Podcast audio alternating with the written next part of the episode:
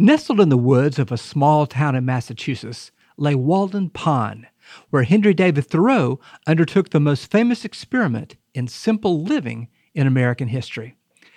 Thoreau believed that the only way to find meaning and lead a purposeful life was to renounce the rigors of society. So in 1845, he built a tiny 10 foot by 15 foot cabin in a secluded spot near Walden Pond.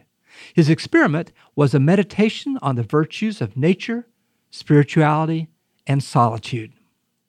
I find it wholesome to be alone the greater part of the time. To be in company, even with the best, is soon wearisome and dissipating. I love to be alone. I never found the companion that was so companionable as solitude. For exactly two years, two months, and two days, Thoreau immersed himself in nature and logged his observations. During most of this time, he was alone. And for Thoreau, solitude was the key to unlocking a higher consciousness. After returning to society in 1847, he eventually published Walden, a memoir of his extended retreat in the woods, and one of the most celebrated books in American literature. He valued solitude and he found that he needed some every day, and if he didn't get it, he got pretty testy and unpleasant to be around. That's scholar Laura Dassow Walls. She says that Thoreau saw solitude as a creative space for writing and reflection, as well as a means to live the best life. The difference is that he also needed to be around people. So there's a little back and forth going on here. I wouldn't say entirely bipolar, but you know, he was a surprisingly warm and loving and, and sensitive person, which is probably part of the problem is that when he was hurt, he would get very prickly and mm-hmm. withdraw. And he found it exhausting to be around people, and he was terrible at small talk. In other words, he's the classic introvert. And so Thoreau turned that need for solitude into a kind of a creative resource. Well, he was pretty much beloved by a lot of people, even though they recognized he's something of an odd duck. It's not that he was shunned. He wasn't in solitude right. because he was rejected, right? Something right. he chose. yeah, he, he was definitely somebody who um, people identified from early on as different. Uh, later on, they would have said, might have said eccentric. Mm-hmm. I either I think people were either attracted to him and found him um, lovable and and really engaging to be around, and he was always interesting, clearly, and other people just couldn't tolerate him, and it became very mutual. So he it was a sort of self-selecting process, and you right. even see that in responses to his writing. When his books went out, and Walden, for instance, uh, most reviews were just ecstatic, or at least very positive. But every now mm-hmm. and then there would be one very huffy kind of, "Who does he think he is?" Uh, it's odd about solitary people, especially when it's out there as a kind of creative um, you know, almost a, a kind of brand because right. they're a bit threatening. They can, in a sense, be criticizing society or criticizing you as part of society. And some people share that and says, "Yeah, me too." And other people are like, "Hey, you're rejecting everything I care about." And so um, that kind of divisiveness um, sort of surrounds him too. So you mentioned Walden, which is the way that most people know about Thoreau being alone. Uh, how alone was he at Walden? Well, he was alone. It sounds like I'm trying to be funny. I'm not. He was alone when nobody else was there. So, which was a fair amount of the time. He's out there on the edge of town. There weren't any houses anywhere around him, not inhabited houses.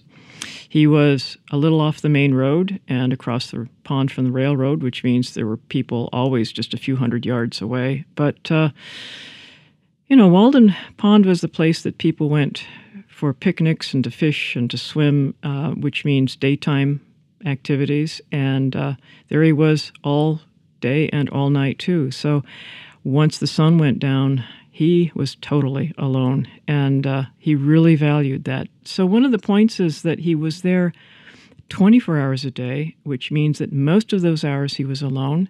But then in the daylight hours, especially on weekends, eh, people visited him all the time. And hmm. well, he had a system. If he was happy to have company, he would put a chair out in front of his door.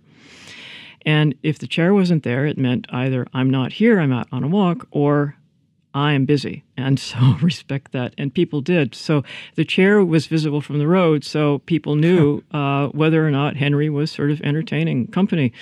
And uh, I get the sense from accounts of conversations with him that it was kind of a back porch cracker barrel philosophizing time. It must have been kind of fun. Or he'd be hoeing his beans and people would holler at him from the road. So there you get this rhythm of people going either to entertain themselves or because they were genuinely friends and wanted to visit, or the alone time, the solitary uh, dawn, the uh, morning hours, the times before uh, people were in that social mode when Thoreau was completely in his own world. Some people have pointed to the proximity of the railroad and of of Concord itself as evidence of Thoreau's hypocrisy, uh, that he's talking as if he's out on the, the wilderness, and instead he's, you know, he could walk to somebody's house for a meal yeah. at any point. So, how do we think about that? Is is this is it theater? Is it sort of imagined solitude is more important than the actual physical solitude? Eh, help us understand that. Well, first of all, when he went to Walden, he'd been dreaming of doing this ever since probably childhood. It goes all hmm. the way back to a memory when he was about five years old. So, what he imagined was solitude, and that was the dream. So, he tried various ways of doing this, and none of them brought that kind of experience. He, he, he, to him, it would be a creative kind of retreat. He wanted to write, he wanted to write poetry, and he wanted to have this deep encounter with nature not not to be socializing, but to really try to go one on one with with what really was a spiritual quest, a kind mm-hmm. of Godhead. And so the chance opened up. Emerson happened to be on a walk at Walden Pond. He happened to be there at a time when a group of speculators were bidding on this piece of property. And he happened to feel in a good mood and he happened to have money at that moment. And he said, I'll buy it. And that was the land. So he comes back into town and tells Henry, and very quickly the the the deal is made that this is where Henry will finally have the chance to realize this long held dream. So Henry builds on Emerson's land and he thinks of himself as almost like he's going to be high up in the mountains. Well, he's not. I mean, he's right there on the edge of town, and, yeah, and right. you know the railroads there. So the railroad workers come by and say, "Hey, what are you doing?" And people come by and and you know they can see the house. Why are you building this house way out here?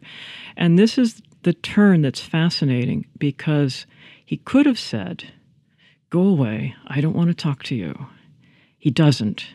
He starts talking with them. He when they ask him what is he doing, he tells them. Hmm. He's a born teacher. He gets engaged by this process of trying to sort of open up his heart to, to what he thinks is important. Right. So it's almost a process of, of conversion or, or making disciples. And right, so, right. on the one hand, he still cherishes this dream of solitude and and intense spiritual elevation in what really does sound a lot like the, the kind of classic hermit retreat. On the other hand, circumstances have drawn him into this other mode. And of course, the, the third element to this is look, he's got responsibilities. He's moved about a mile away from his family, but he's still the eldest son. He still has to go back and take care of family chores. They want to have him around for Sunday dinner. uh, he has to uh, make a few dollars, so he has to go do his laboring. So he's in town um, every two or three days to take care of this or that piece of business. And so that just isn't part of Walden, right? Who wants to read about that? That's just ordinary stuff. Right. So he doesn't really tell us in Walden, except there's a couple places where he says, well, sure, um, but that doesn't change the basic point that he's trying to make. Yeah, and what I hear you saying is that Walden is authentically about solitude, but it's not really about isolation. That's a good way to put it. And what's interesting about exactly that is once his experiment is, at Walden is done, and it was always an experiment, it was always going to be temporary. So once it's over, he's back in town. He lives at the Emersons, then he goes back and lives with his own family, big households, lots of people. But what he brings with him is a kind of ethic of periodic solitude of again solitude as a kind of creative space or resource um, that really he thinks that old people could use. And the trick is can you do that on main street? I mean if it's really real right you shouldn't have to artificially remove yourself from Right, society. right, right. create some kind of false bubble you should be able to bring it with you back to the streets of new york or wherever you are and and so in that sense it's something you carry with you it's an Mm-hmm. ethic for living not for retreating from life So today, people seek solitude from the digital world in which we seem so Mm-hmm. immersed. Any speculation on advice that we might get from Henry David Thoreau in, in our time? that's an easy one put down the damn phone uh, no i mean he would find this an assault a 24-7 unrelenting assault on everything that solitude makes possible so the sense that you would never touch technology. No, I mean, he was fascinated by technology, but his demand was that you understand it and that you make sure that you use it, that it doesn't use you. Right, right. So, his famous line about, we do not ride on the railroad, it rides upon us. That was his beef with the railroad. Not that it existed. Yes, it existed, and he was fascinated by it, and he rode the railroad himself, um, appreciated what it brought.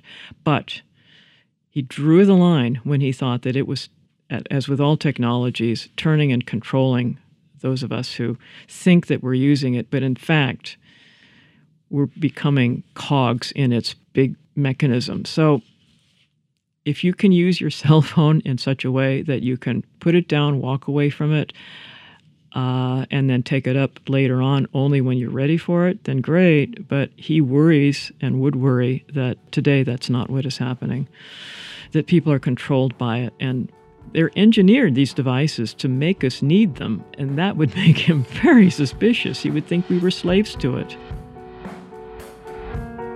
Laura Dassow Walls is the William P. and Hazel B. White Professor of English at the University of Notre Dame. She's the author of Henry David Thoreau, A Life.